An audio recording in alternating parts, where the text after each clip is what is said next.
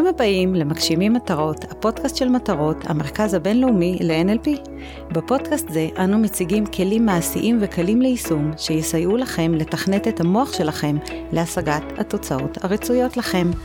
כאן מיכל ירון, מנחה במטרות, והיום אנחנו נעסוק בתופעה שכיחה, מכאיבה, ושבעיניי אינה מספיק מובנת או מטופלת כראוי.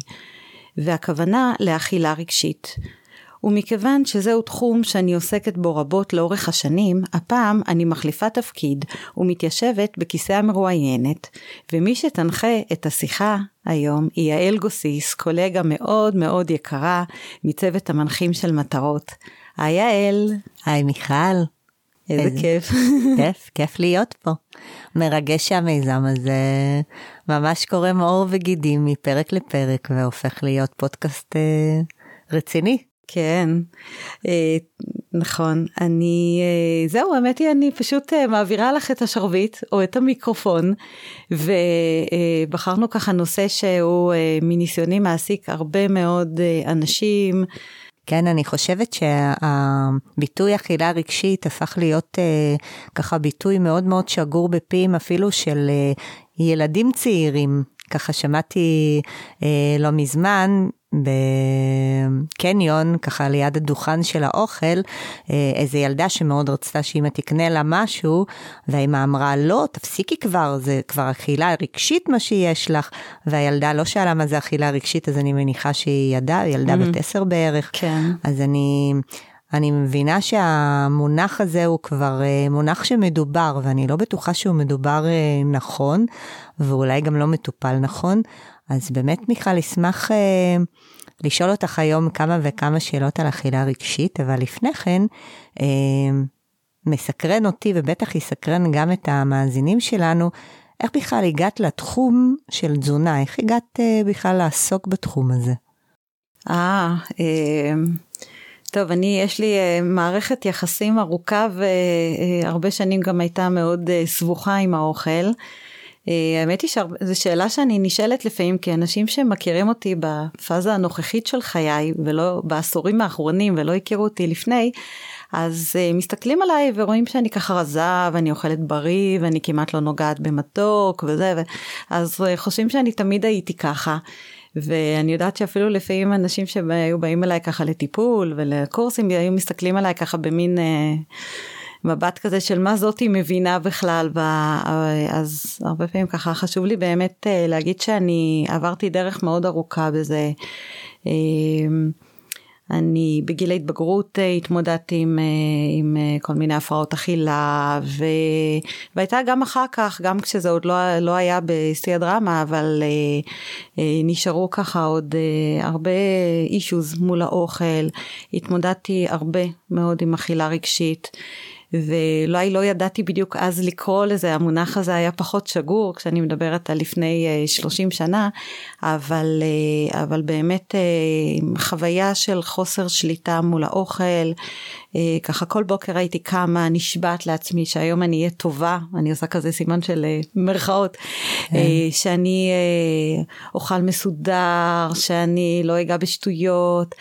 אה, אבל אה, ככה בשעות אה, הערב כל ההחלטות האלה היו ההחלטות הכי גדולות היו מתמוססות כאילו כלום ושוב ושוב הייתי מוצאת את עצמי באמת במה שאני לא בסופו של דבר הבנתי כהרבה מאוד אכילה רגשית שהייתה קשורה באמת לכל מיני רגשות שלא הצלחתי לאבד אותם לאבד בעין בדרך אחרת בדרך אפקטיבית. ואחרי שככה עשיתי באמת דרך ארוכה עם עצמי ו... הצלחתי אה, ליצור מערכת יחסים יותר בריאה וטובה עם האוכל ולטפל בעצמי ובעניינים שמפריעים, מקשים עליי בדרכים אחרות, זה הפכה להיות סוג של אה, שליחות בשבילי, ככה לעזור לאנשים אחרים, ל- לאכול בצורה מאוזנת, בצורה בריאה.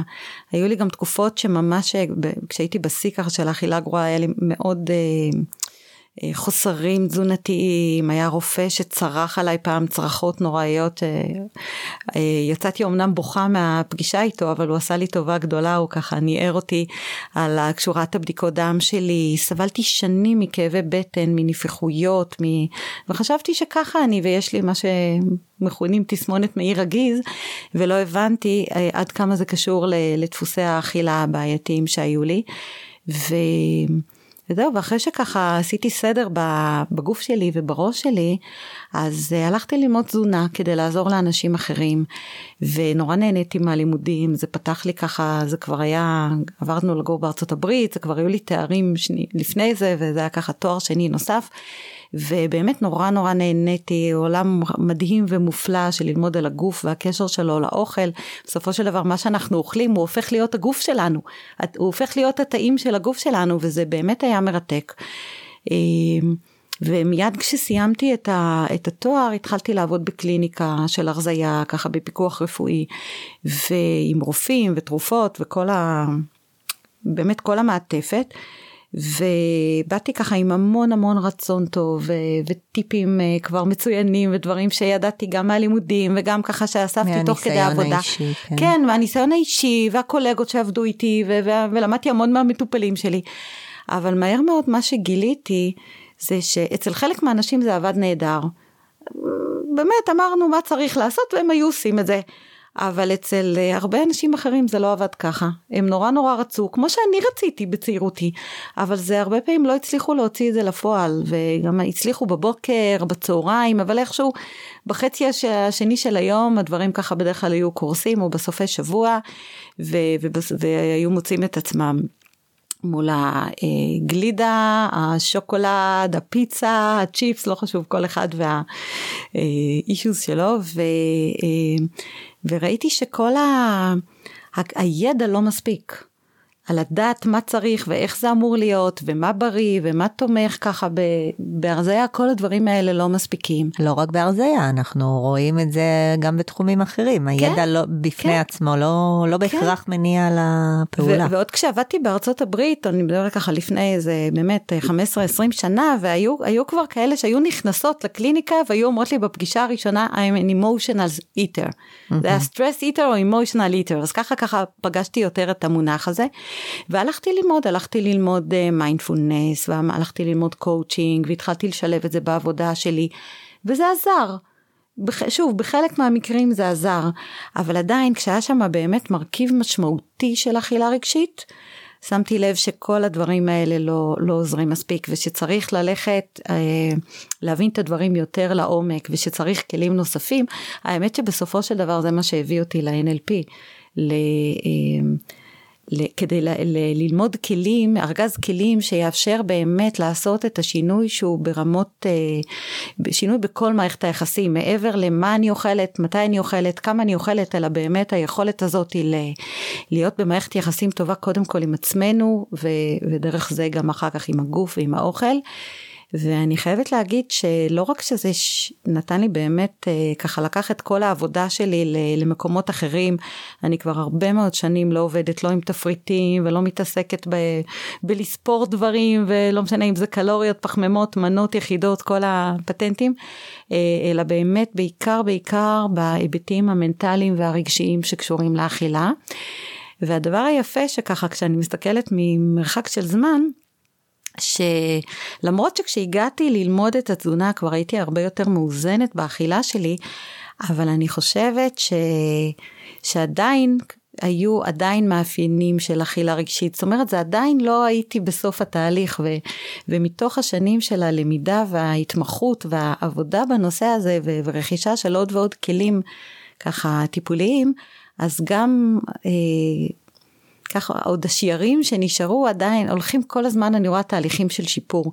אני חושבת שמי שמתמודד עם אכילה רגשית ותכף נדבר על זה זה תהליך מתמשך ההשתחררות מזה. זה לא ברמה של טוב עשיתי עבודה כמה שבועות או כמה חודשים וזהו זה זה כן, זה איזושהי התמודדות לטווח ארוך שאני גם היום לפעמים עוד יכולה לפגוש פה ושם היבטים של זה, רק אני יכולה לנהל את זה אחרת. אני כבר הרבה יותר יודעת לזהות את זה, לתת לזה את השם, ולהגיד אוקיי, מה אני עכשיו בוחרת לעשות עם זה, ו... אז אה, זה ככה, אני יכולה לראות גם את ה... באמת את השינוי שחל אצלי לאורך השנים מתוך העבודה בזה. יופי. אז מיכל, מה זה באמת אה, אכילה רגשית? מה, מה מסתתר כן, מאחורי הטייטל כן, הזה? כן, כן, זהו. אה, זה באמת מונחים כאלה שהופכים להיות מאוד אה, עממיים, ו, ולא תמיד אנחנו אה, יודעים אה, לדייק אותם. אה, האמת היא שאני שמעתי לאורך השנים כל מיני אנשים, כולל אנשים שעוסקים בתחום הזה, עם כל מיני הגדרות. אני לא, אין לזה הגדרה רשמית ככה, אה, זה לא מוגדר כהפרעה פסיכיאטרית או משהו כזה, אז אין הגדרות ממש ממש רשמיות. אה, יש אנשים שאומרים, טוענים שכל מה שאנחנו אוכלים כשזה לא מתוך רעב, מתוך צורך פיזיולוגי רעב גופני, אה, זאת אכילה רגשית. אני לא חושבת ככה, אני חושבת שיש כל מיני דברים שגורמים לנו לאכול, ואני הולכת יותר עם ההגדרה שמדברת על אכילה רגשית כבלבול בין, אה, שיש אצלנו בין רעב שהוא גופני, פיזיולוגי, לבין רעב שהוא רגשי. פסיכולוגית. זאת אומרת, אנחנו מערבבים בין סוגים שונים של רעב. אז את אומרת שבעצם אכילה רגשית זה מבוססת גם על סוג מסוים של רעב? הוא רעב, אבל הוא רעב למשהו אחר, לצרכים אחרים שיש לנו בחיים, mm-hmm. שלא מקבלים מענה, ואיכשהו התרגלנו לאורך השנים, בתוך uh, תהליכי הסוציאליזציה שעברנו ככה בחיים, התרגלנו ללכת לפתור את זה עם אוכל. וצריך את יכולה להבין... לתת דוגמה איך דבר כזה יכול להיווצר? אז אה, קודם כל צריך להבין שמערכת היחסים שלנו עם אוכל היא מתחילה ברגע שאנחנו נולדים. ו, ואוכל הוא, הוא, לא, הוא, הוא תמיד יותר מאשר רק אוכל, המזון.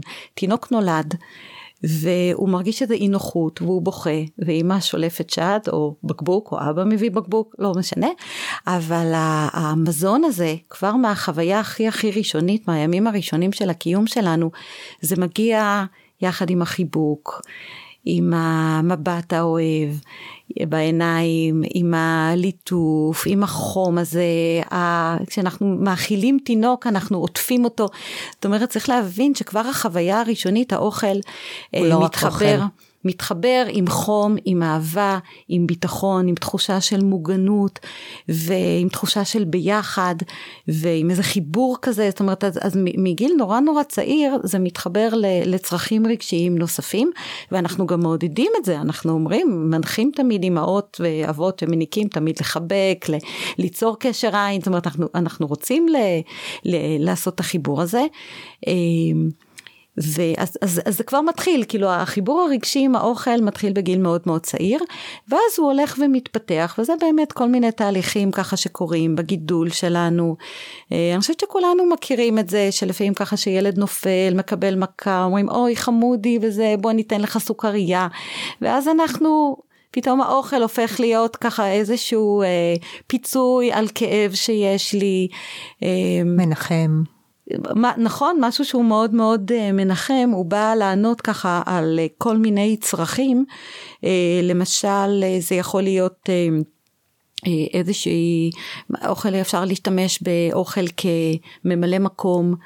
לדברים שחסרים לי בחיים, למשל לתחושה של ריקנות שיש, זה הפ... הרבה פעמים יש, מרגישים איזושהי ריקנות רגשית, הרבה נשים מספרות את זה שבסוף היום הן מרגישות זכותות. הרבה פעמים שמעתי נשים שאומרות, אני מרגישה ריקה, ריקה, לא נשאר לי כלום, כל היום נתתי לכולם, למשפחה, לילדים, לעבודה, לסביבה, להורים, לא משנה, ואני בסוף היום לא נשאר לי כלום לעצמי, ואני מרגישה נורא נורא ריקה, ומהריקנות הזאת אני הולכת למלא אחר כך מהמקרר, אנחנו כאילו מנסים, יש ריקנות שהיא רגשית, נפשית, פסיכולוגית, ואנחנו מנסים לפצות על זה על ידי למלא את הבטן באוכל, אה, אז זה יכול להיות איזושהי או ריקנות הזדמנות בכלל שאנשים מרגישים שחסר להם איזה סיפור, איזה משמעות, ו- ו- ו- והולכים למלא את זה בדרך אחרת. אה, זה יכול להיות איזשהו אה, תחליף ל- חוסר אהבה עצמית. אה, כשאני לא מספיק אוהבת את עצמי ואני מרה לעצמי, אני קשה עם עצמי, אני ממררת לעצמי את החיים במחשבות שלי, בהתנהגות שלי, שאני מבקרת את עצמי, שופטת את עצמי, לא מספיק מעריכה את עצמי, לא עושה דברים שעושים לי טוב. אז הרבה פעמים אנשים הולכים, אז בעיקר אפשר לשים לב במצבים כאלה של חוסר אהבה עצמית, הרבה פעמים זה ללכת למתוק. אני מנסה להמתיק את החיים שלי, אני לא ממתיקה את זה בפעולות שלי ובמחשבות שלי, אז אני מחפשת איזושהי אה, המתקה חיצונית כזאת. אה, זה יכול להיות, האוכל אה, יכול לשמש כנחמה, ב, שמשתמשים בזה במצבים של אה, אכזבה למשל, שלא קיבלתי משהו שאני רוצה, אה, פרידה, צער, כל מיני, ככה, כאיזה משהו שעכשיו יהיה כמו איזה חבר כזה, איך מישהי אמרה לי פעם, האוכל הוא אף פעם לא שופט אותי. הוא תמיד מקבל אותי כמו שאני, הוא תמיד אותו דבר, הוא תמיד שם בשבילי. אה, ראיתי פעם איזה... אה, בתקופה של הקורונה היו מלא כאלה מימס כאלה ששלחו וכל מיני ובדיחות אה, על האכילה בעיקר בסגר הראשון. אז היה איזה משהו שתמיד ככה שולחים לי אז שלחו איזה מין אה, כמו בדיחה כזאת שמישהי אומרת גם אם כל הדלתות סגורות בפנייך המקרר עדיין תמיד פתוח. אבל זה נכון זה הרבה פעמים התחושה שזה כאילו זה המוצא זה המקום הזה המנחם. האוכל הוא יכול לספק תחושה של הקלה. למשל ב... אה, על, על רגשות קשים, אפילו אה, על תחושות של כאב, גם כאב פיזי, גם כאב רגשי, אה, הרגעה במצבים של לחץ, של סטרס, של ככה מתח מוגבר, אפילו במצבים של שעמום, שהרבה פעמים אנשים הולכים לאוכל, למקרר מתוך שעמום. יש לנו, לכולנו יש המון דברים לעשות, אבל לפעמים לא בא לנו לעשות אותם, או ששום דבר מזה לא ממש מעניין אותנו באותו רגע, אז מין איזה שבירת מצב כזאת של, טוב, אני אקח משהו לאכול, נראה, נראה מה יש לאכול. אז זה ככה יכול אה, להפיג את השעמום, להפיג את הבדידות. הרבה פעמים שיש, הבדידות יכולה להיות לאנשים שחסר להם את התמיכה החברתית או הקשרים המשפחתיים, וזה גם יכול להיות, אה, יש לא מעט אנשים שהם, אה, יש להם הרבה מאוד קשרים חברתיים ומוקפים באנשים, אבל הם מרגישים בודדים, יש תחושה פנימית של בדידות. ואז האוכל הוא סוג של איזה חבר כזה. אז אמ, בעצם מה שאת אומרת מיכל, שיש לנו רב שהוא רב אמיתי שמגיע מהגוף, מזה שהגוף צריך כרגע לקבל אה, לתוכו חומרים כדי אה, כן. להעלות את רמות האנרגיה, ויש רב שהוא בעצם נובע מחוסר סיפוק של איזה שהם צרכים נכון, נכון. שחשובים נכון. לנו. וזה הבלבול שאמרתי, שאנחנו מבלבלים בין, בין סוגי הרעב, יש איזה אי נוחות, איזה קושי, איזה תחושה פנימית שמציקה, שמטרידה, ואנחנו הולכים אלא איכשהו לאורך תהליך האופן שבו גידלו אותנו והמסרים שקיבלנו, זה יכול להיות מהבית, מהסביבה, מהחברים, מהמידיה, מתעשיית הפרסום, ש, שהאוכל יפתור לי את זה. וכולנו מכירים את זה, אנחנו רואים בסרטים את האיש שהחבר שלה עזב אותה והיא לוקחת את הקופסה הזאת של כן. הגלידה ומתיישבת מול הטלוויזיה, אוקיי, וזה יוצר אצלנו את החיבורים, המוח למד ש... אה, האוכל עכשיו ייתן לי לפחות הקלה זמנית. אה, מה שחשוב לי להגיד זה שזה עובד. בטווח הקצר זה עובד, לכן אנחנו הרבה פעמים ממשיכים עם זה. זה עובד מכמה סיבות. זה עובד כי קודם כל זה יוצר איזושהי הסחת דעת. עכשיו אני, במקום להתעסק באכזבות שלי, בתסכולים שלי, מהמייל שנפגעתי, ששלחו לי בעבודה, או כל מיני דברים אחרים, עכשיו אני, פתאום השאלה הכי מרכזית בחיי הופכת להיות, אז מה אני אוכל? מה אני אקח? זה יוצא סוג של הסחת דעת, פתאום אני מתעסקת בזה. בסך הכל זה, זה לארגן את זה, זה להזמין, זה לקנות, זה לבשל, זה לשבת לאכול, לחמם. זה, זה נותן לנו איזשהו פסק זמן מהרגשות הקשים, מהמחשבות הלא נעימות. אז זה ככה... אה, זה, זה סיבה אחת שזה עובד. זה עוזר לנו גם כי יש תופעה שכשאנחנו אוכלים והבטן מלאה, אז העיכול של המזון הוא, דור... הוא גוזל הרבה אנרגיה מהגוף. ובעיקר אם אכלתי הרבה עוד דברים שהם ככה כבדים לעיכול, אז הרבה מאוד מה... משאבים של הגוף הולכים לעיכול המזון. יותר חמצן יהיה מופנה, יותר דם ככה וחמצן יהיו מופנים לקיבה ולמערכת העיכול, ואז פחות חמצן יגיע לשרירים ולמוח, וכולנו מכירים אחרי ארוחות כבדות את התחושה הזאת של הרפיון, שאנחנו ככה שרועים ואין לנו כוח לזוז, ואין לנו כוח לחשוב, ויש איזה מין טשטוש כזה. זה כמו סימום קל כזה, ש... אה, הולך השם? הרדמה. הרדמה כן, קלה. הרדמה, כן, אנחנו סוג של מרדימים את עצמנו, אז זה חוקי, זה, זה סם חוקי ככה קצת במובן הזה, אבל זה, זה ככה אנחנו, זה מעמעם לנו את תחושת הכאב. והרבה פעמים זה, שוב, גם אם זה כאב פיזי או כאב רגשי או מחשבות לא נעימות, העמעום הזה, זה יוצר איזשהו סוג של הקלה זמנית, ולכן אנחנו, אנחנו מחפשים את, ה, את זה כסוג של אה, מוצא לפחות זמני. אה, סיבה שלישית שזה עוזר גם, זה בעיקר אם אנחנו צורכים פחמימות וסוכר, אה, אפילו אחת כמה וכמה, זה מעלה את רמת הסרוטונין. במוח, בגוף, וסרוטונין זה נוירוטרנסמיטר שעושה לנו הרגשה טובה, משפר את מצב הרוח שלנו. אז בטווח הקצר זה עוזר לנו, אבל מה שצריך להבין זה שבטווח הארוך זה מחמיר את המצב שלנו. כאילו אנחנו הולכים אל הפתרון המהיר, אבל אה, זה, זה, אני, זה כמו לשים פלסטר, אבל זה אפילו לא לשים פלסטר, כי... אה, כי זה בעצם מחמיר את, ה, את, המצב. את המצב. כי הבחירות שאנחנו עושים, כשאנחנו אוכלים מתוך צרכים רגשיים, מתוך איזה מצוקה או אי נוחות, אה, הבחירות של המזון תהיינה בחירות פחות טובות. כאילו, אני עוד לא ראיתי מישהו שיורד על אה, קערה של ברוקולי כדי להתנחם או להתעודד או כדי לשחרר סטרס, וגם לא על מרק עדשים. זאת אומרת, בדרך כלל הבחירות שלנו זה ילך על הדברים האלה שלמדנו. פיצה שוקולד כן, כאלה. כן, הרבה שומן, סוכר, מלח. הדברים האלה שלמדנו לקשר באמת עם הקלה, עם פיצוי, עם נחמה, עם פינוק, עם צ'ופר. אז הבחירות יהיו פחות טובות. הבעיה הרבה פעמים שאחר כך אנחנו נרגיש עוד יותר רע. בסופו של דבר. גם לא פתרנו את הבעיה, כי אם יש שם הצורך, אם יש בעיה של בדידות, או של אה, קשיים במערכות יחסים, או של חוסר אהבה עצמית, שאני שמה את עצמי בתחתית אה, סולם העדיפויות ו- ולא, ולא מזינה את הצרכים שלי, אז, אז, אז הצורך הזה יחזור, ולכן אנשים שמתמודדים עם אכילה רגשית, רואים את זה שזה חוזר יום אחרי יום, שבוע אחרי שבוע. הצורך, הצרכים הם קיימים, אם הם לא מקבלים מענה אמיתי, אז האוכל הוא, הוא נותן הקלה לחמש דקות, שעה, שעתיים אולי במקרה הטוב, אבל הצורך הזה יתעורר מחדש. מה גם שהרבה פעמים זה מזין איזשהו מעגל קסמים של, אנחנו קוראים לזה מעגל הקסמים של האכילה הרגשית, או יותר, אני יותר אוהבת את הביטוי באנגלית של ה-vicious cycle. זה בעצם מעגל אכזרי, כי... כי אם אני אכלתי עכשיו, כי אה, נגיד חוויתי איזשהו אה, תסכול גדול ממשהו שקרה עם בן הזוג שלי או בעבודה שלי והלכתי לאוכל.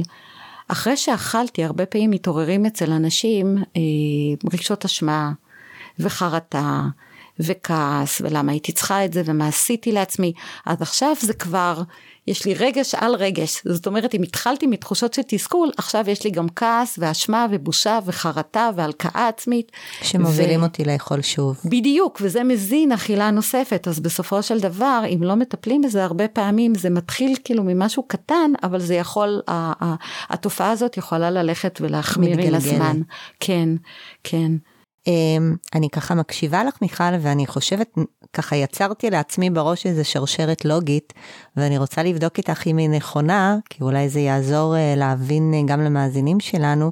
אז בעצם מה שקורה לנו באכילה הרגשית שיש איזשהו צורך חשוב שלא מתמלא כתוצאה מזה שהצורך הזה לא מתמלא עולה בנו רגש מאוד לא נעים ואנחנו בעצם לא כל כך אה, יודעים להתמודד עם הרגש הזה, ואנחנו מגהים אותו עם האוכל, ולמעשה הצורך שעדיין לא קיבל מענה, ממשיך להיות שם, ממשיך לעלות רגשות לא נעימים, שלהם מתלווים גם הרגשות של אשמה ובושה והלקאה עצמית.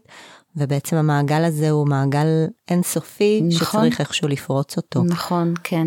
אז איך פורצים אה, מעגל 아, אה, כזה? זאת השאלה, נכון. קודם כל חשוב לי להגיד איך לא.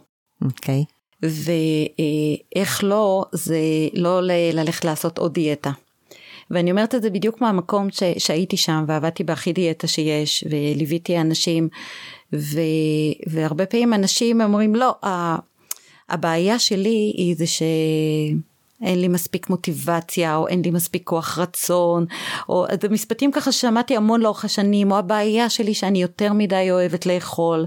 ברור שאת אוהבת לאכול, כולם אוהבים לאכול, הטבע דאג שכל מה ש... שנאהב לאכול. כן, שכל, בואי נגיד שני הדברים שהכי חשובים, הכרחיים לקיום שלנו ולהמשכיות המין האנושי, אה, אכילה וסקס, הטבע דאג שזה יהיה מהנה. אוי ואבוי אם מישהו לא אוהב לאכול. אז, אז, אז בדרך כלל הסיפור שאנשים מסתובבים איתו ומספרים לעצמם זה לא הסיפור הנכון. אני צריך מסגרת, אני צריך שוטרת, אני צריך שמישהו יגיד לי מה לעשות, כל הדברים האלה שאנשים והם רצים מתוכנית אה, הרזייה אחת לשנייה, מדיאטה כזו או אחרת, כל פעם יש איזה משהו טרנד חדש, אה, זה לא הפתרון. זאת אומרת, כן, אה, לאזן את האכילה זה מאוד מאוד חשוב, אבל כשיש באמת ככה מי שיכל למצוא את עצמו ב... בחלק מהדברים שתיארתי קודם, אה, צריך לפחות במקביל, מה שחשוב זה באמת אה, לקרוא לילד בשמו, להגיד אוקיי, יש פה, יש לי את הדפוס הזה, ואני מבין שאני צריך לעשות פה עבודה עם עצמי, גם בהקשר הזה של ה... של להבין את עצמי ומה שולח אותי לאכילה מיותרת, על מה זה יושב, או כמו שאנחנו קוראים לזה ב-NLP, מה הכוונה החיובית. יש לנו את, uh, כבר הזכרנו את זה בפרקים קודמים. אולי בכל זאת של, תסבירי שוב. כן, שאחת מהנחות היסוד ב-NLP שבבסיס של כל התנהגות יש כוונה חיובית. וגם בבסיס של אכילה, גם האכילה שהיא הכי uh, אולי uh, מזיקה ולא בריאה, ואני מדברת לפעמים אנשים באמת, אני יצא לי ככה ללוות אנשים שהם חולים בסכרת, ובאמת, ש, ש, שזה באמת באמת מזיק, אוקיי, לעשות בחירות, שאנשים שאוכלים דברים ש, שגורמים ב... אה, תופעות מאוד גרועות לגוף שלהם ומאוד גם עם סבל אחר כך, אז אפילו כשההתנהגות היא מאוד מאוד בעייתית ו- ויכולה לגרום לנזק פיזיולוגי ו- וגם פסיכולוגי, אה, עדיין יש שם איזושהי כוונה חיובית, זאת אומרת יש שם איזשהו רצון להקל על עצמי, לעזור לעצמי.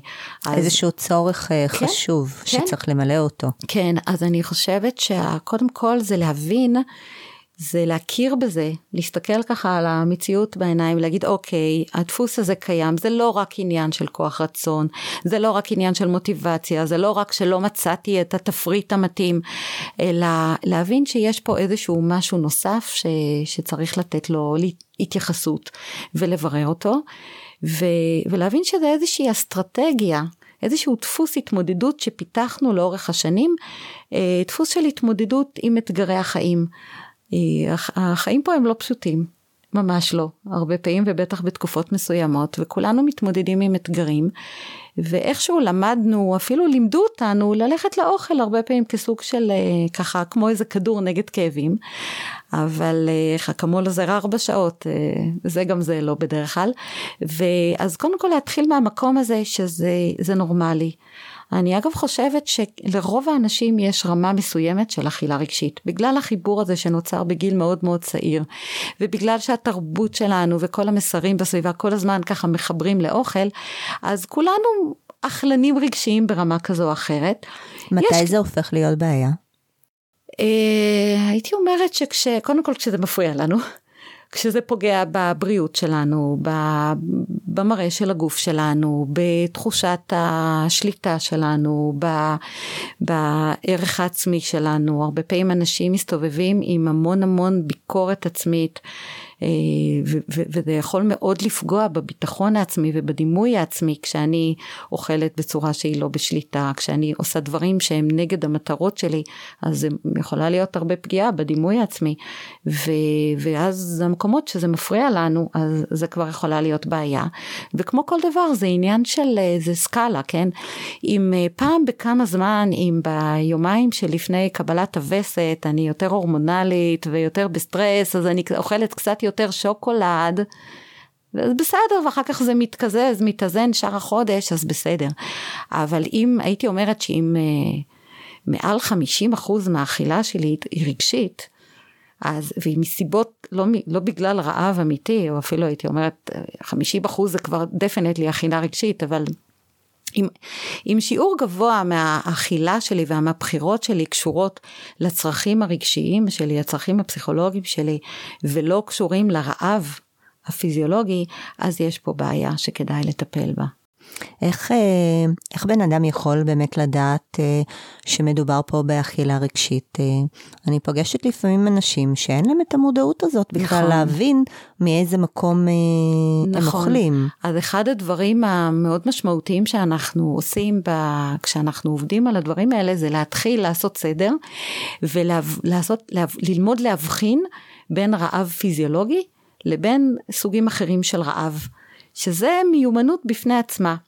ותינוקות וילדים קטנים הם יודעים לעשות את זה, אבל אחר כך באמת בגלל כל ההשפעות הסביבתיות אה, נוצר הבלבול הזה והרבה פעמים אה, יש כל כך הרבה דברים ששולחים אותנו לאוכל שאנחנו כבר נהיה לנו הבלבול הזה בגוף ובראש ואנחנו הרבה פעמים לא יודעים מה גרם לנו לרצות לאכול. אז, אז בעצם העבודה הראשונית היא להתחיל למפות את הטריגרים לאכילה ולהתחיל אה, לשים לב מתי זה טריגרים רגש, אה, שהם קודם כל גופניים. של, זה, זה, זה, יש לנו אה, תהליך שאנחנו ככה אה, עובדים איתו למשל עם סולם רעב ושובע. וזה ככה כלים שהגיעו גם יותר מה, מהתחום של המיינדפולנס, מהקשיבות, להתחיל לשים לב לגוף, לאיתותים של הגוף.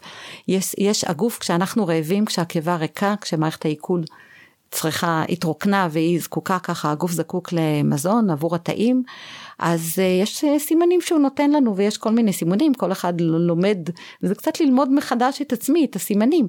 איך אני יודעת שאני רעבה? מה הגוף אומר לי? זה לגמרי סימנים גופניים, זה לא בראש, זה אנשים אומרים, אה, כי הגיעה השעה, כי לא אכלתי כבר הרבה זמן, כי חשבתי על אוכל, לא, לא, לא, אני אומרת, מה הגוף אומר? יש את התחושות בקיבה, אנשים מכירים את זה. ההתכווצויות של הקיבה, הקולות האלה שיש, יש כל מיני תחושות פיזיולוגיות שאנחנו מתחילים ללמוד אותן. הן גם הולכות, רעב אמיתי הוא הולך ומתגבר עם הזמן, הוא לא נעלם. בניגוד למשל לדחף, ל craving, שראיתי, הרחתי משהו, פתאום בא לי, בא לי, אבל הרבה פעמים מתעורר הרצון, אבל ברגע שהתרחקתי מזה, עברה רבע שעה או זה, שכחתי מזה, זה נעלם. אבל רעב אמיתי, הגוף לא יוותר לנו. הסימנים ילכו ויגדלו עם הזמן ככה. גם אם רגע אני אסיח את דעתי, אבל זה יחזור אחר כך ביתר שאת. אז, אה, אז אחד הדברים זה להתחיל ללמוד לזהות את הסימנים של הרעב ו, אה, וגם סימנים של שובע, שזה הרבה פעמים גם אה, מאתגר, מתי אני שבעה, לא רק מתי אני רעבה.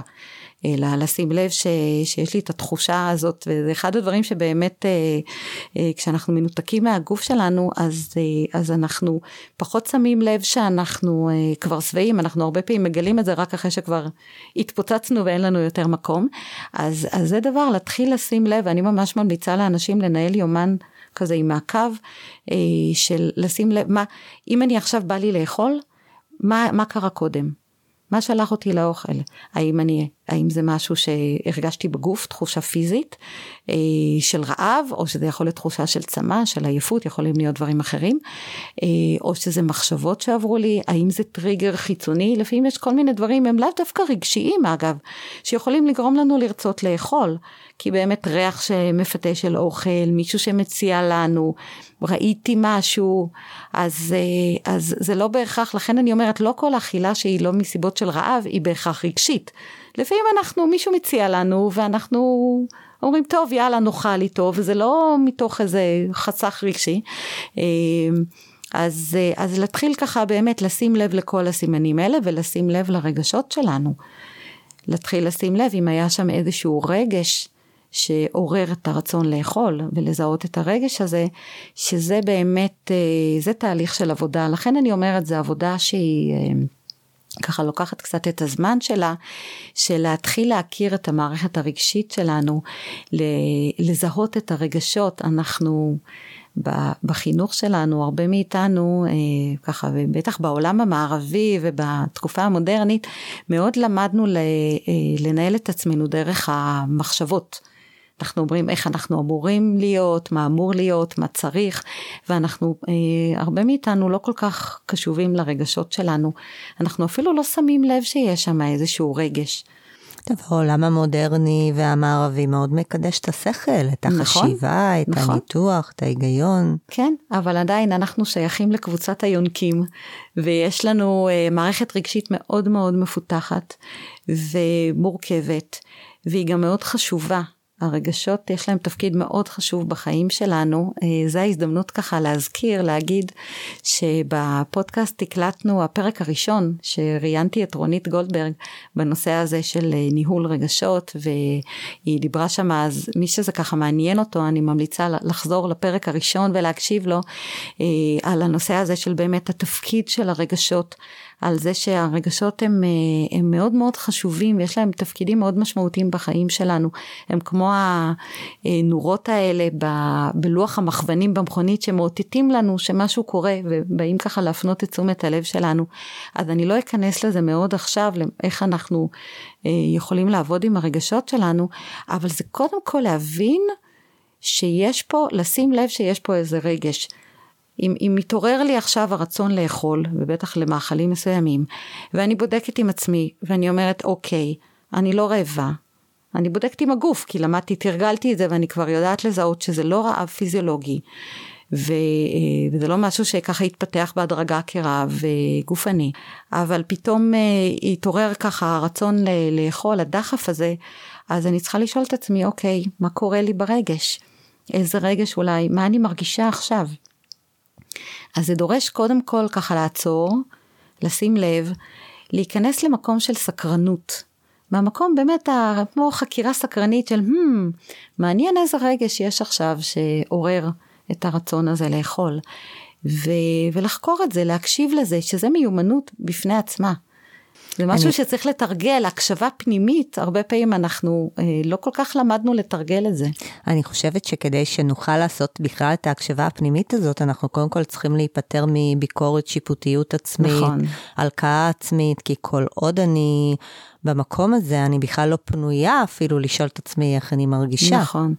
לגמרי, אז זה, לכן זה לבוא ממקום של סקרנות, מהמקום הזה שאני פשוט נורא מעניין אותי לדעת מה קורה אצלי, ו, ולקבל את זה שכל רגש הוא לגיטימי. אם דיברנו על זה שבאמת יש לרגשות לכל מגוון, כל מנעד הרגשות יש לו תפקיד בחיים שלנו. זה בא להפנות את תשומת ליבנו לדברים שאנחנו פחות מודעים אליהם.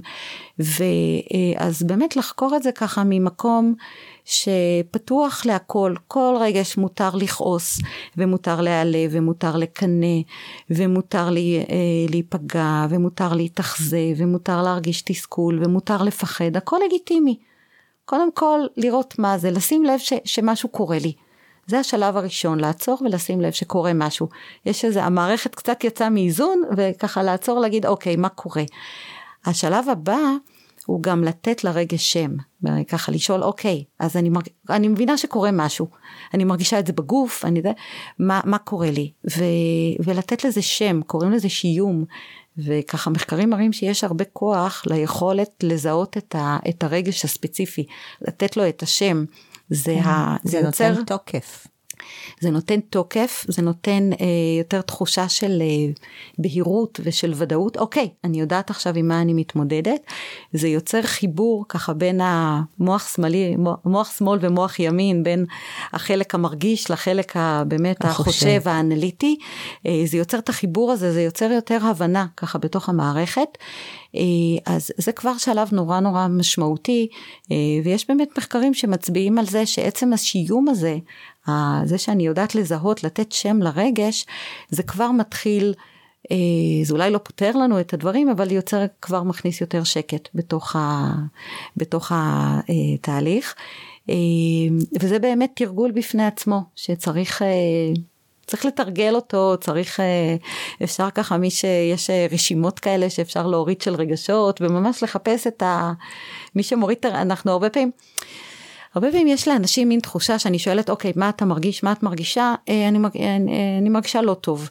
אנשים, הרבה פעמים, יש איזה מין תחושה כללית, אמורפית כזאת, של טוב לי, לא טוב לי. ו- ו- ויש קושי להגיד מה אני מרגישה, ופה דווקא כן חשוב לדייק את הדברים. אז, אה, אז לא לתת לעצמנו הנחות ב... אני מרגישה רע, אני מרגישה טוב, אני מבואסת, כאילו יש מין מילים, הפכו להיות מין איזה מילת כן. גג לכל דבר. אז לא, לא, אלא באמת אה, לבדוק את הדברים. כי, כי ברגע שזיהיתי מה הרגש, אם למשל זיהיתי שאני מאוד מאוד כועסת על משהו, שזה משהו מעורר בי כעס, אז אני יכולה לשאול את עצמי, אוקיי, מה בזה מעורר בי כעס? מה קרה פה? אני יכולה לעשות עם זה עבודה. מה, מה זה אומר, אם, אני, אם זה עורר בתגובה של כעס, אז מה היה בסיטואציה? אולי מישהו חדר את הגבולות שלי, פגע בפרטיות שלי, אולי הוא הפר איזה ערך שחשוב לי. אוקיי, אז מפה אני יכולה להחליט איך אני רוצה להגיב לסיטואציה הזאת. מה שאת אומרת בעצם שצריך לחזור להבנה שרגשות הם איתותי פעולה. הם בעצם נכון. מאותתים לנו לעשות משהו. לגמרי. וברגע שאנחנו מטביעים את הרגשות באוכל, אנחנו בעצם מתעלמים מהאיתות ולא עושים את הפעולה המתבקשת. נכון. אז השלב הראשון הוא לשים לב שמשהו קורה. לעצור, לקחת נשימה, ולזהות מה אני מרגישה. או אפשר גם uh, לשאול למה בעצם אני רעבה. אם הבנתי שזה לא אני יכולה לשאול למה אני רעבה, זה יכול להיות שאני רעבה באמת, אני צריכה את האנרגיה לתאים של הגוף, ואז זה לגיטימי לאכול, אבל אני יכולה להבין שיש פה איזשהו רגש. עכשיו זה לא חייב להיות רגש מאוד מאוד אה, קשה, אוקיי? זאת אומרת, צריך, דווקא אני שמתי לב ככה לאורך השנים של העבודה, שכשהמצב הרגשי הוא מאוד, בעוצמה מאוד מאוד מאוד גבוהה, דווקא אז הרבה פעמים אנשים לא הולכים לא לאוכל. לא כן. דווקא כשאדם בשיא שיא החרדה, הוא לא הולך, בדרך כלל הרבה פעמים לא ילך לאכול. אה, כשאדם אה, חלילה, אם הוא עכשיו, ב, אה, יש מוות של מישהו מאוד קרוב אליו, אז בשלב הזה זה, עוד, זה לא תהיה אכילה רגשית. בדיכאון עמוק קליני, הרבה אנשים דווקא מפסיקים, מפסיקים לאכול. לאכול. אחד נכון. הסימנים הרבה פעמים זה ירידה במשקל, לא אצל כולם, אבל דווקא כשהרגש הוא בעוצמה, אה, בעוצמת שיא, הרבה פעמים דווקא הגוף, הגוף אה, ובאופן מנגנון טבעי של הגוף שאומר אני לא יכול להתמודד כן. עכשיו עם, גם עם לעכל מזון, אה, הרבה פעמים דווקא האכילה הרגשית היא קורית ברגשות ברמה הבינונית הייתי אומרת של, של החיים. הבאסות הרגילות של החיים, הדברים, התסכולים הקטנים עד הבינוניים, הכעסים, ההיעלבויות, אוקיי, בדברים האלה שהם יותר בשגרה של היום יום. כל האי נעימויות האלה, האתגרים הסטנדרטיים של החיים. אז, אז לעצור את זה.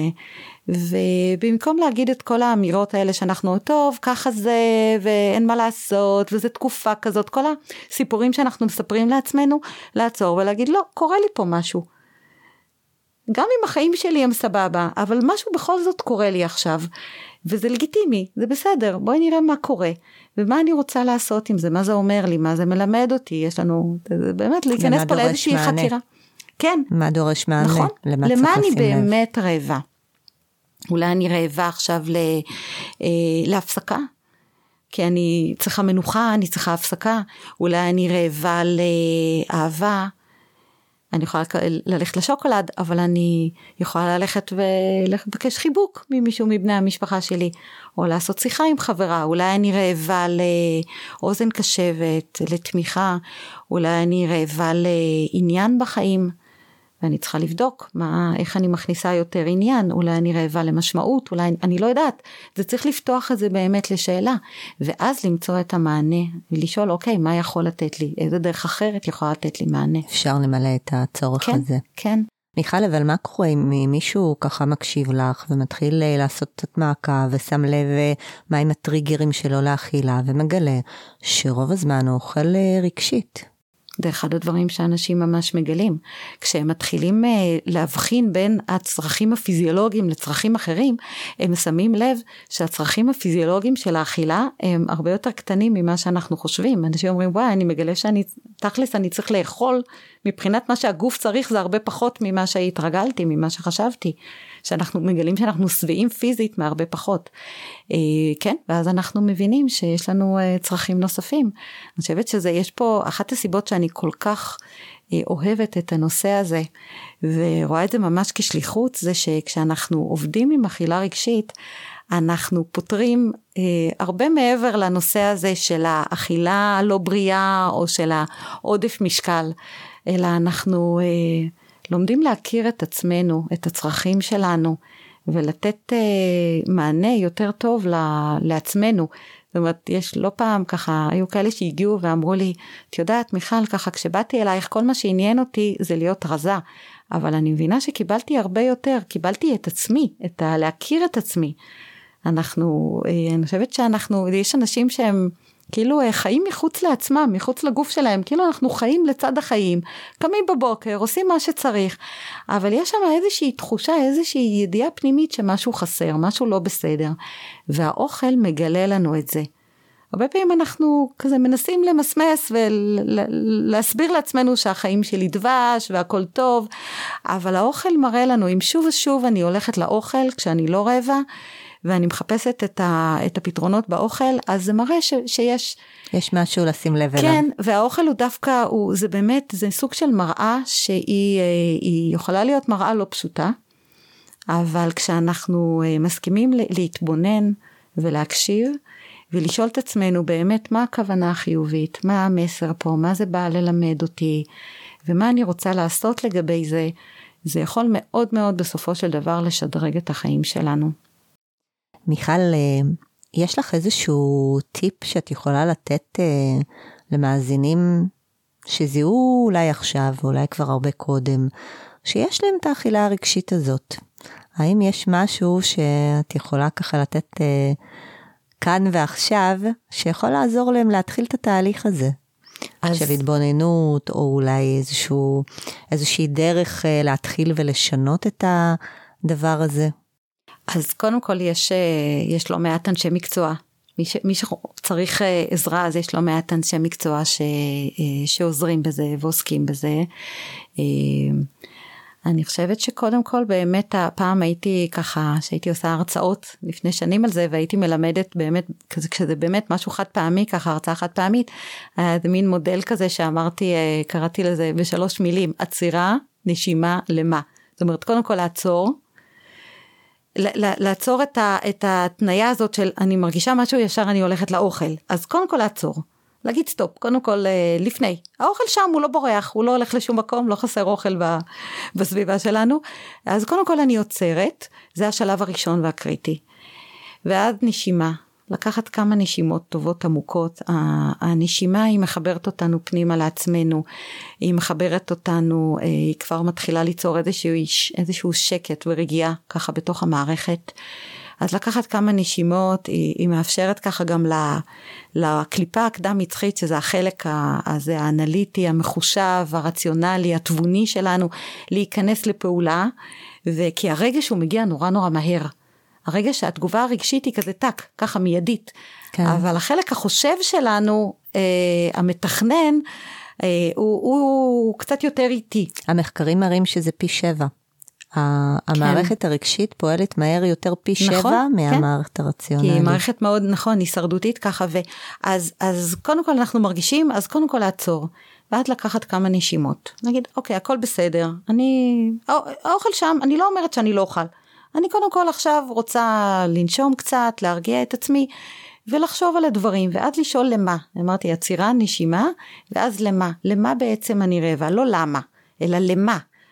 זה, זה לא, אה, אם באנגלית זה יותר קל להגיד את זה, זה לא why, אלא what for. למה אני רעבה? בעצם זה לזהות את הכוונה החיובית, מה אני בעצם מחפשת, למה אני זקוקה עכשיו, ולשאול את זה. אני חושבת זה תרגיל באמת בסיסי להתחיל לעשות, אפילו רק לחקור, עוד לא לעשות שום שינוי, רק לשאול. לעצור כל פעם כשמתעורר ככה הרצון לאכול וממש אפשר להתחיל לתעד את זה. לעצור, לקחת כמה נשימות, זה תמיד טוב גם לפני בכלל האכילה, תמיד טוב לנשום קודם, ולשאול את עצמי למה, מה, מה אני בעצם מרגישה עכשיו, ולרשום את הרגשות ככל כשאנשים מנהלים יומן מעקב כזה עם עצמם, אה, זה ממש, אה, הם מתחילים להכיר את עצמם ולהבין, יכולים לראות שאולי יש רגש מסוים שפעם אחרי פעם שולח אותם לאכילה. ואז אפשר אה, או לבד או להתייעץ. כן. או לראות שזה תמיד קורה בשעות מסוימות ביום. אולי זה תמיד קורה אחרי שאני אה, רבה עם בן הזוג שלי, או אולי זה קורה אה, תמיד בהקשרים מסוימים של העבודה שלי, אז באמת מתחילים להתחיל לשים לב לדפוסים מסוימים, מתחילים להבין את התופעה. ומהמקום הזה אפשר לשקול את, ה, את האפשרויות. אה, אם דיברנו על אה, באמת לתת שם לרגש, לחשוב על אפשרויות נוספות, איך להתמודד איתו. אפשר ללכת להיעזר בגורמים מקצועיים אם צריך. אני חושבת שבואי נגיד שמי שיש לו אה, הרבה מאוד מאוד אכילה רגשית לאורך שנים, אני חושבת שכדאי לקבל פה עזרה מקצועית. עזרה מקצועית. כן. מי שזה יחסית בקטנה ומשהו יחסית חדש, אז יכול להיות שבאמת עם הכלים האלה כבר אפשר uh, להתחיל ככה ל... Uh, רק מתוך ההבנות ולעשות התאמות מסוימות בחיים, אפשר, אה, אפשר למשל אם אני רואה שבימים שחזרתי מאוחר מהעבודה ולא היה לי זמן להיות עם הילדים ואז בערב היה כזה את כל הבלגן בערב בעיקר עם ילדים קטנים ואז אחרי זה נהיה שקט בבית ואני כל פעם מוצאת את עצמי מול המקרר או מול העוגייה של החטיפים, אה, הארון של החטיפים אז אה, אז אני יכולה, ואני רואה שזה דפוס שחוזר על עצמו בימים האלה, אז אני יכולה לשאול, אוקיי, מה יש ביום הזה? איזה צרכים יש לי שם שלא מקבלים מענה? איך אני יכולה לארגן את היום שלי בדרך אחרת, שתיתן מענה גם לצרכים נוספים? זאת אומרת, זה, אני אומרת, זה, אבל אנחנו קודם כל צריכים לאסוף מידע, כמו בצבא, קודם כל אנחנו צריכים מודיעין, לפני שאנחנו יוצאים לפעילות המבצעית, אנחנו צריכים קודם כל לדעת בכלל... עם אה, מה אנחנו מתמודדים. לגמרי, כן. אז השלב הראשון באמת זה הלפני. שקורית האכילה הרגשית. אה, אני רוצה לחלק את זה לשלושה שלבים, אה, והוא מאוד מאוד חשוב באמת הלפני. אה, חשוב לי גם לדבר על מה קורה תוך כדי. יכול להיות שקרה מה שקרה, ולא עצרתי, ולא שאלתי את השאלות, ולא בדקתי, או לא שמתי לב שאני, זה קשור לרגש מסוים. יכול להיות שעצרתי וזה, ובכל זאת החלטתי לאכול. כי, כי, כי הייתה לי הרגשה שכרגע זה הדבר היחיד שאני מסוגלת לעשות ועדיין אין לי מספיק כלים אחרים. אז מה שחשוב זה תוך כדי, אם כבר אני אוכלת, למקסם, הייתי אומרת, את ההנאה מהאכילה. זאת אומרת, אם אני כבר אוכלת, אפילו אם זו אכילה רגשית, ואני יודעת שאני לא רעבה, ואני יודעת שאני אוכלת אוכל שהוא לא בריא לי, ואני יודעת שזה אה, נוגד את המטרות שלי, אבל אם כבר בחרתי לאכול, אז לפרגן את זה לעצמי עד הסוף, ובאמת ל- ל- לאכול וליהנות מזה, כי מה שקורה באכילה רגשית, זה שהרבה פעמים אה, זה נעשה לא בסתר. לא מרגישים את הטעם אפילו. זה נעשה בסתר. אה, כשאחרים לא רואים, בפינה של המטבח ככה, בלילה כשאחרים הולכים לישון, אה, זה נעשה אה, במהירות, מעל השיש, מעל הכיור, מתוך המקרר, כאילו זה כזה ב... בחטף. נכון, והרבה פעמים ממש זה ככה בולעים בולעים בולעים ולא באמת נהנים מהאוכל, מה שעוד יותר מגביר את התסכול. גם סבלתי לפני וגם אכלתי כדי להרגיש יותר טוב אבל לא נהניתי מהאכילה. אז אם כבר החלטתי לאכול מסיבות רגשיות ואמרנו זה בסדר כאילו לכולנו יש זה דפוס נורמלי בסך הכל אז לפחות שאני אהנה זה לשבת ואם החלטתי לאכול את העוגה אז לאכול את העוגה וליהנות מהטעם וביס ביס ככה ממש להתמוגג וליהנות ממנו. כי אז לפחות יהיה לי אחר כך את הסיפוק מהאכילה עצמה. להגיד אוקיי, בסדר, אולי אני לא שמחה שזה קרה, אבל לפחות נהניתי. הכי גרוע זה שאנשים אומרים, גם, גם אכלתי מהסיבות הלא נכונות, גם גרמתי לעצמי נזק וגם לא נהניתי אפילו. אז זה, זה, זה ככה לזרות עוד מלח על הפצעים. אז לפחות לבחור, אם כבר בחרתי לאכול, אז לבחור ליהנות. לשבת עם זה ו, ולמצות את ההנאה הזאת. והשלב השלישי זה האחרי, שהוא גם מאוד מאוד חשוב, אה, כי הרבה פעמים אחרי האכילה, וזה יכול להגיע ממש דקות ספורות אחרי האכילה, אה, מתחילה, או למחרת בבוקר, אה, מתחילה הלקאה עצמית, והחרטה, והכעס, והביקורת העצמית, וההאשמה, והשיפוטיות. והרבה פעמים אנשים עושים את זה כי הם חושבים שזה יעזור להם למנוע את האכילה הבאה. כן, אה, אבל אה, בהפוך מההיגיון שלנו, ממש בהפוך על הפוך, מה שמראים המחקרים זה שדווקא כשאנחנו בחמלה עצמית וכשאנחנו אה, משחררים את הביקורת והשיפוטיות, דווקא זה עוזר לנו אה, להרגיש יותר טוב ו- ומקטין את הסיכוי ל- שזה יקרה שוב בזמן הקרוב. אה, היה אפילו מחקר, היו כמה מחקרים שנעשו על זה. אה, היה מחקר, אולי סיפרתי עליו אפילו באחד הפרקים, של... אה, לקחו נשים שאמרו שהן רוצות לרדת במשקל והזמינו אותן למחקר. עכשיו זה היה מחקר פסיכולוגי, אבל אמרו להם שזה קשור מחקר טעימה כמו שעושים קבוצות מיקוד ככה, כן. כשרוצים לפתח מוצרי מזון חדשים אז עושים מחקרי טעימות. אז אמרו להם בכלל שזה מחקר, לקחו נשים בעודף משקל שרוצות לרדת במשקל ולקחו אותם ואמרו להם שזה מחקר טעימות של איזה שהם שוקולדים, ממתקים כאלה ושמו אותם אה, בחדר ונתנו להם לאכול, רק לפני זה מה שעשו חילקו אותם רנדומלית לשתי קבוצות. קבוצה אחת עשו אה, להם לפני זה סדנה בנושא של חמלה עצמית. של אה, להיות צלחנים כלפי עצמנו ולא להלקות את עצמנו על טעויות שעשינו בעבר עשו להם ממש סדנה כזאתי ובזמן הזה הקבוצה השנייה עשו להם איזושהי סדנה סתם על איזה משהו לא נושא קשור. ניטרלי לחלוטין שלא קשור בכלל ואחר כך הכניסו אותם לחדר הזה של המחקר למעבדה והיו שם המון אה, קערות עם כל מיני אה, ממתקים ושוקולדים ונתנו להם שאלונים והם היו זה היה התירוץ בעצם ונתנו להם אה, לחשוב לגבי כל אחד מהשוקולדים את העמדה שלהם וכמה הם, אה, לדרג את זה, את האהבה שלהם לזה, ו, ואמרו להם תאכלו חופשי כמה שאתן רוצות, אין מגבלה. ומה ש... ובדקו בכל אחת מהקבוצות כמה שוקולדים נאכלו. זאת אומרת, שקלו את הכמות שהייתה לפני בחדר ושקלו אחר כך את הכמות שאחרי, ומה שגילו זה שאותה קבוצה של נשים שעברה את הסדנה של החמלה עצמית, אכלה הרבה הרבה פחות מאשר הקבוצה, ואני מדברת, היה הפער של אה, אלה של, של אה, לא עברו את הסדנה הזאתי, אכלו פי 14 יותר, משהו וואו. כזה, זה היה אה, פער עצום, זה, זה באמת, כן, זה שדווקא אלה שלמדו חמלה עצמית, וזה היה טרי להם, בדיוק למדו את זה לפני, אכלו הרבה פחות וההסבר שהחוקרים נתנו לזה זה שבעצם כשאנחנו לא בחמלה עצמית כשאנחנו כועסים על עצמנו ויורדים על עצמנו זה מפעיל אצלנו את המנגנון הזה של אם כבר אז כבר אם כבר אכלתי ואני לא בסדר אז הרסתי הכל ומה זה משנה ואני כועסת על עצמי ואני מיואשת מעצמי ואז אני עוד יותר ככה לגמרי נפרצים כל הגבולות ודווקא אלה שככה היו בדיוק למדו איך לדבר על עצמם בצורה מעצימה בצורה חומלת בצורה מבינה.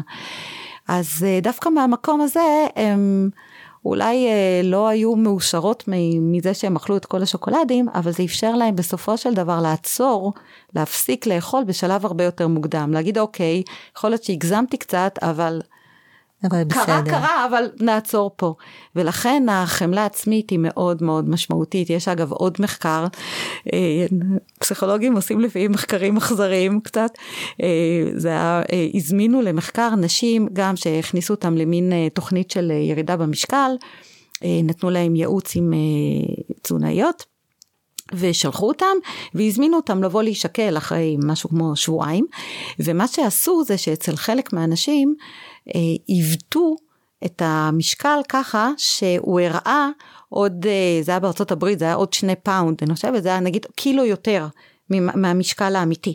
ואז בעצם הם הגיעו והם עלו על המשקל באיזושהי ציפייה לרדת במשקל, ואז הם ראו שהן לא ירדו במשקל או אפילו קצת עלו במשקל, ובדקו איתן מה קרה, מה הן עשו אחר כך, ומה עשו רוב הנשים שגילו שהן לא ירדו במשקל או אפילו עלו. הלכו לאכול. הדבר הראשון בדיוק שהם עשו זה הלכו לאכול, אבל מה זה לאכול? התפרעו. כן, לגמרי. את כל מה שהם לא הרשו לעצמם קודם. וזה שוב המקום הזה של, של החשיבות הזאת של החמלה עצמית, כי, כי אם, אם אותן נשים היו לומדות לדבר על עצמם ולהגיד אוקיי, הכל בסדר, אני עשיתי כמיטב יכולתי, אני עדיין לא רואה שיפור, אני בתהליך. אני בתהליך, זה לוקח זמן, יכול להיות שיש דברים עוד שיש לי ללמוד ולשפר פה ונתקדם ונלמד מתוך זה. מהמקום הזה, אז uh, יכול להיות שהם אולי לא יהיו יוצאות מאושרות מזה, אבל לפחות לא uh, הולכות uh, רצות ישר ככה לגרום עוד, uh, עוד נזק. אז, אז זה באמת, ואם דיברנו בהתחלה על ה-vicious cycle הזה, על המעגל האכזרי הזה של האכילה הרגשית שהיא מזינה עוד, אז כדי לשבור אותו, הדבר הכי חשוב זה באמת העניין הזה של החמלה, של לעצור ולהגיד, אוקיי, זה קרה, זה אירוע. זה לא אומר עליי כלום, כי הרבה פעמים אנשים אומרים, איזה טיפשה אני, איזה סתומה, אני חלשה, אני רקיחה חסרת חוט שדרה, אני שונאת את עצמי, אני אף פעם לא אצליח, זאת אומרת, כן. אנשים לוקחים את זה לאיזה, עושים, אנחנו יוצרים המון דרמה סביב זה, להגיד, אוקיי, זה אירוע, זה קרה. זה כמו שאנחנו אומרים ב-NLP, להפריד את ההתנהגות מהאדם. מהאישיות, נכון, מהאדם. נכון, אז להגיד, אוקיי, היה, אני לא מרוצה מאיך שהתנהגתי. אוקיי, אבל זה כבר קרה, שום דבר שאני אעשה עכשיו או אגיד לעצמי, אף מילה, גם האכזרית ביותר, לא תוציא את זה כבר מה, ממערכת העיכול שלי. אז, אז זה, זה המקום של להגיד, אוקיי, זה קרה, ואז, ו, וזה בסדר, זה קרה, אין מה לעשות לגבי מה שקרה, ואני מבינה, הרגשתי מה שהרגשתי, קרה מה שקרה, והשאלה היא מה אני הולכת לעשות עם זה עכשיו. מיכל, ככל שאני מקשיבה לך, אני ככה מגלגלת בראש, כן, כי כולנו... אה, מגדלים ילדים, או נגדל ילדים, או גידלנו כן. ילדים ועכשיו מגדלים נכדים, וככה דיברת על זה שבעצם איפשהו בתהליך אה, הטבעי מובנה שהאוכל ימלא עוד צרכים ולא רק אה, צרכי אכילה. כן. וככל שאני מקשיבה לך, אני ככה חושבת מה, מה אנחנו כהורים לילדים יכולים לעשות כדי למנוע את ההתפתחות הזאת של כן, האכילה כן. הרגשית. אז אני חושבת... וככה אני מקשיבה לך ואני מבינה שאחד הדברים החשובים ללמד את הילדים, הוא בכלל לא קשור לאכילה, אלא קשור לחמלה עצמית, לקבלה עצמית, ל... לזהות רגשות ולתת להם מקום, לתת, אז קודם כל זה באמת אחד הדברים שאנחנו יכולים ללמד את הילדים, וזה גם להיות מודל עבורם, כי אנחנו יכולים לדבר בקול רם את הרגשות שלנו. ו, אה, ו, ו, ולדבר על זה ולתת לזה לגיטימציה וגם כשילד מרגיש משהו אז, אז לדבר איתו על זה כשאנחנו מזהים אנחנו הרי יודעים לזהות כשהילדים שלנו במצוקה, אה, גם רגשות שהם יותר נעימים לנו, גם הפחות נעימים, גם היותר נעימים, לדבר עליהם, ללמד אותם גם, לתת שם לרגש, לזהות מה הם מרגישים, לדבר ביחד על איך אני יכול עכשיו להקל על המצב שלי, ולחשוב ביחד על כל מיני פתרונות, בעצם ללמד אותם איך לנהל את הרגשות שלהם, כן, ואיך להיות בחמלה עצמית, אה, כשכלפי טעויות שאנחנו עושים, אה, זה גם העניין של להיות מודל עבורם, גם אני יכולה להגיד וואו עשיתי ככה וככה איזה טעות, חבל שזה קרה, אבל אני יכולה ללמוד מזה. הנה אני עכשיו למדתי את זה ואת זה ואני יכולה בעתיד להשתמש בלמידה הזאתי.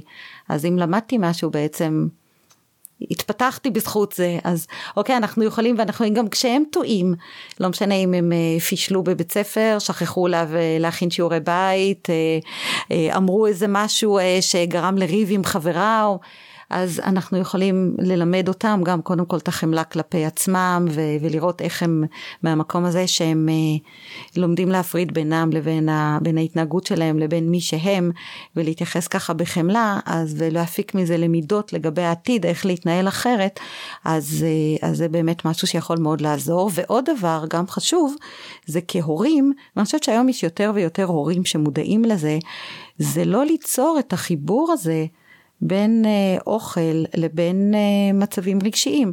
לא להשתמש אה, באוכל לא כפרס, לא כפיצוי, לא כדרך לשדל אותם או לשחד אותם לעשות דברים. זה, זה באמת לא להכריח אותם לגמור לאכול, לא להגיד אם תגמור יפה בצלחת תקבל ממתק, לא להתנות דברים מסוימים בדברים אחרים שקשורים לאוכל, אלא באמת ליצור את ה... את ה אוכל זה אוכל, הוא למטרות של הזנה, גם הנאה צריך להיות טעים, אבל אוכל זה אוכל, וכשאנחנו במצבים רגשיים מסוימים, אז... יש פתרונות אחרים. כן, אם הילדה עצובה, אז אני יכולה לשאול אותה, רוצה חיבוק? לאו דווקא אה, רוצה גלידה. קחי סוכריה. אגב, אני כמעט נפ... אני מאוד מאוד לאורך השנים מאוד השתדלתי עם הילדים שלי, אני לא תמיד הצלחתי, אבל אני זוכרת שהיה לבת שלי פעם, אה, עוד שגרנו בארצות הברית, ו...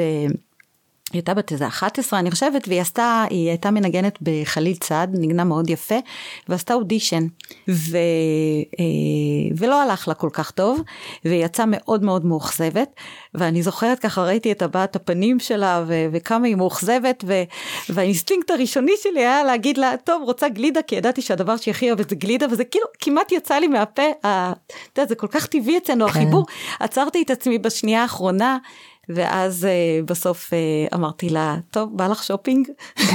לא שזה פתרון אולטימטיבי, אבל אוכל זה משהו שאנחנו עושים כל הזמן, אצלנו לפחות במשפחה שופינג. אבל הוא גם לא... יותר זמין משופינג, אז... כן, אבל שופינג זה דבר שעושים לעיתים רחוקות, וזה, uh, וזה כמובן... Uh, עבד, אז, אז שוב, זה לא, זה גם, זה לא באמת המענה האידיאלי אולי, אבל אמרתי לפחות זה לא היה אה, ליצור את החיבור הזה לא, לאוכל.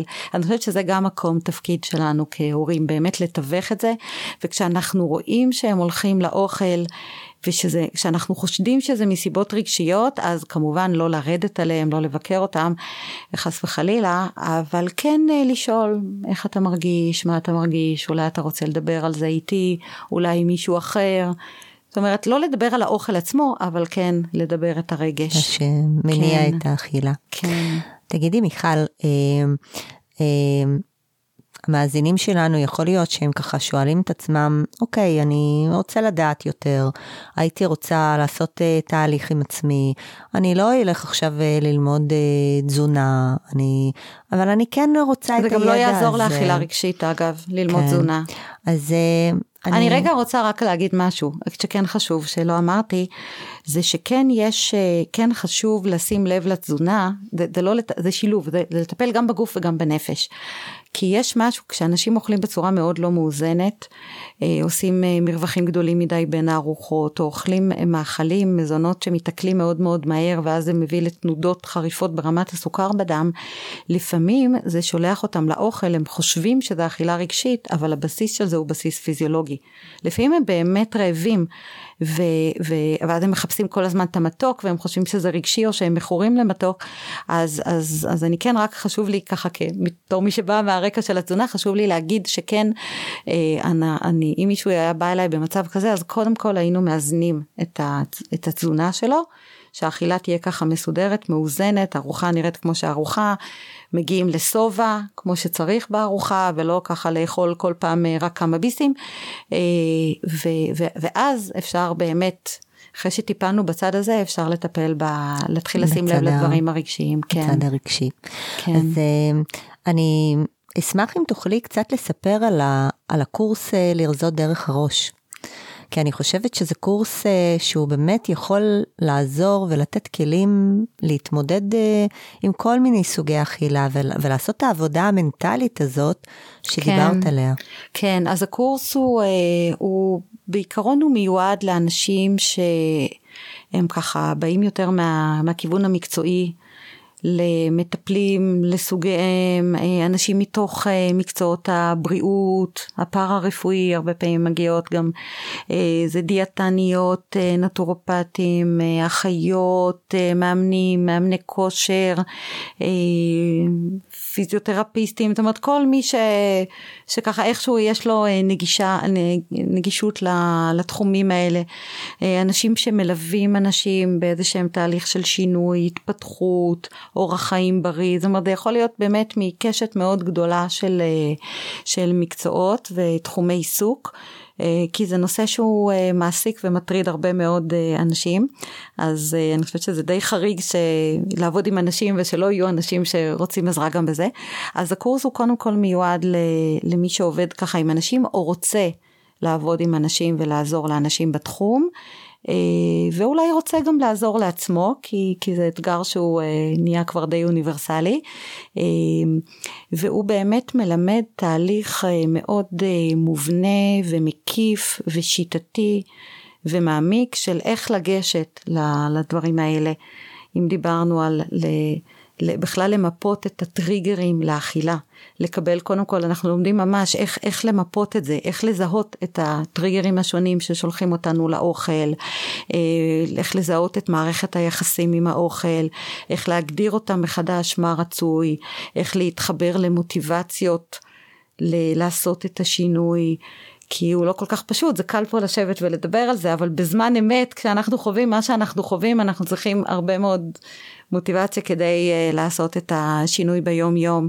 Uh, ואז באמת כל מיני כלים וטכניקות, uh, איך, uh, איך להתחבר לגוף ולזהות את הסימנים הגופניים, איך לזהות את הרגשות, איך לזהות את המחשבות שיש לנו. המחשבות האלה, כמו שהזכרתי את המנגנון של אם כבר אז כבר, ויש כל מיני דפוסי חשיבה, אמונות שמגבילות אותנו בנושא הזה, איך לעשות את השינוי הזה לאורך זמן, איך להתמודד עם כל מיני אתגרים בדרך. אז, אז הקורס הזה הוא מקנה אה, כלים מאוד מאוד טובים לעבוד ככה, אה, כלים שהם מעולם ה-NLP, האימון, המיינדפולנס, הפסיכולוגיה הקוגניטיבית, ההתנהגותית, ככה ארגז כלים ש, של הדברים שככה ראינו פה לאורך השנים שהם הכי הכי אה, אפקטיביים בשינוי הזה של מערכת היחסים עם האוכל, גם עבודה באמת שקשורה לאהבה עצמית, להקשבה עצמית. וגם uh, מי שמגיע לקורס, אני תמיד צוחקת שכל קורס יש את אלה שיורדים במשקל, כי, כי אנשים באים ומיישמים על עצמם את הכלים. הם בעצם כל מי שבא לקורס ו, ולוקח ומתרגל, אנחנו מתרגלים גם בשיעור וגם תמיד יוצאים ממשימות תרגול לבית, כמו, ש, כמו שאני שולחת את המטופלים, הקורס, כן. כן. אז, uh, ואנשים באמת שככה עושים את זה, ויש כאלה שאנחנו רואים אותם משיעור לשיעור הולכים וככה מצמקים, אז, uh, ובאמת עושים...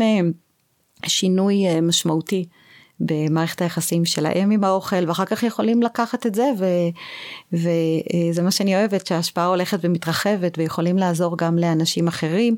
זה יכול להיות, יש כאלה שמשתפים את בני הזוג, את הילדים, את החברים בדברים שהם לומדים וזה עוזר גם להם. ויש מי שלוקח את זה אחר כך גם לעבודה המקצועית שלו. אז אה, כן, אז זה הרעיון של הקורס, אה, יש איזה עשרה מפגשים. ואנחנו אה, נשים בתיאור של הפרק באפליקציה, נשים שם קישור לדף אה, שיש שם את כל הפרטים, כל המידע. אני יכולה להגיד שבאופן אישי זה... זה קורס שאני מלמדת אותו כבר שנים ואני מאוד מאוד אוהבת אותו, אני חושבת שזה כלים מאוד מאוד חשובים. יש המון סבל וכאב סביב, סביב העניין הזה. וחבל, המון שוב דיברנו על ביקורת עצמית, הלקאה עצמית, שלא לדבר גם על הפגיעה בבריאות הפיזית, אבל גם הפסיכולוגית. גם פגיעה בדימוי העצמי. כן, יש המון... מחוללות אני, עצמית. אני ראיתי באמת, הגיעו אליי אנשים שהם כל כך מצליחים בכל כך הרבה תחומים של החיים, ובכל היבט של החיים, ורק בקטע הזה הם מרגישים תקועים, וחוויה של אה, חוסר אונים וחוסר מסוגלות, ו, וזה מאוד מאוד פוגע, וזה, וזה חבל, כי, כי באמת אפשר... אפשר אחרת. אם, אפשר אחרת, גם אם לא נעלים את זה לחלוטין, אבל אפשר לנהל את זה בצורה הרבה הרבה יותר טובה, ולהיות במקום שאני בוחרת. ואולי לפעמים אני אבחר כן להתנחם קצת באוכל וזה יהיה בסדר ואני אהיה שלמה עם זה, אבל הרבה מאוד פעמים אני אוכל לבחור אחרת ו, ולגלות ש, שיש הרבה דרכים אחרות ל, לעזור לעצמנו בחיים. יש, העולם מציע הרבה אתגרים, אבל גם הרבה אפשרויות כן. להת... אפקטיביות יותר להתמודדות. לגמרי. מיכל, זה היה מאוד uh, מעניין. ככה למדתי לעצמי כמה דברים uh, חשובים. בשמחה. ואולי את רוצה ככה לסגור את זה באיזשהו איזשהו סיכום uh, קצר, או איזשהו משפט שחשוב לך שיישאר למאזינים uh, בראש. Uh, יש כזה משפט שאומרים, אתה אוכל על מה שאוכל אותך. וואו, חזק. ו- כן, ו- ואני חושבת שזה משהו ש- שככה כדאי לזכור אותו. ויש גם איזשהו משפט אחר, אולי זה של לואיז היי, אני לא בטוחה, ש, שאומר ש- you can't heal what you don't feel. ו, וזה באמת העניין הזה של להבין שאנחנו אנחנו צריכים באמת, ל, אם אנחנו רוצים לרפא את, את זה ואת המקומות הכואבים ולרפא את האכילה הרגשית, אז אנחנו צריכים להסכים להרגיש. אנחנו צריכים לעבור דרך הרגש, זה לא עניין של אה, ניתוח או כדורים כאלה או זריקות או זה, שזה בסדר, הפתרונות האלה הם קיימים והם נדרשים במצבים מסוימים, אני לא אומרת שלא, אבל אה, גם כשאנשים אה, עושים ניתוח, אני אומרת זה בסדר, אבל צריך לעשות גם את הניתוח בראש ובחשיבה שלנו, וההבנה הזאת היא שאנחנו צריכים... to heal, אנחנו צריכים to feel, אנחנו צריכים להרגיש, לזהות את הרגש, לתת לו מקום, ולבדוק איך אפשר ככה לנהל אותו בצורה יותר אפקטיבית. תודה מיכל. בשמחה רבה. אז קודם כל תודה לך על כל השאלות החכמות, ותודה שאת אה, אפשרת לי ככה לדבר על הנושאים האלה שכל כך כל כך אה, חשובים לי. ותודה לאור לוי מהצוות של מטרות שעורך לנו את הפרקים, ותודה רבה גם לכם שהאזנתם, וממש ממש חשוב לנו שהמידע הזה יגיע לכמה שיותר אנשים, זו תופעה כל כך רווחת וכל כך ככה אמרתי עוד בהתחלה מכאיבה, שאני ממש אשמח שאתם תשתפו את זה עם כל מי שאתם חושבים שזה עשוי לעזור לו או לה. ואם אתם מאזינים בספוטיפיי או באפל פודקאסט, נשמח גם שתדרגו את הפרק. ולמידע, תובנות וטיפים נוספים, אתם מוזמנים לעקוב אחרינו בפייסבוק שלנו, שזה מטרות המרכז הבינלאומי ל-NLP, ובאתר שלנו, מטרות מקף nlp.co.il. נשתמע בפרק הבא.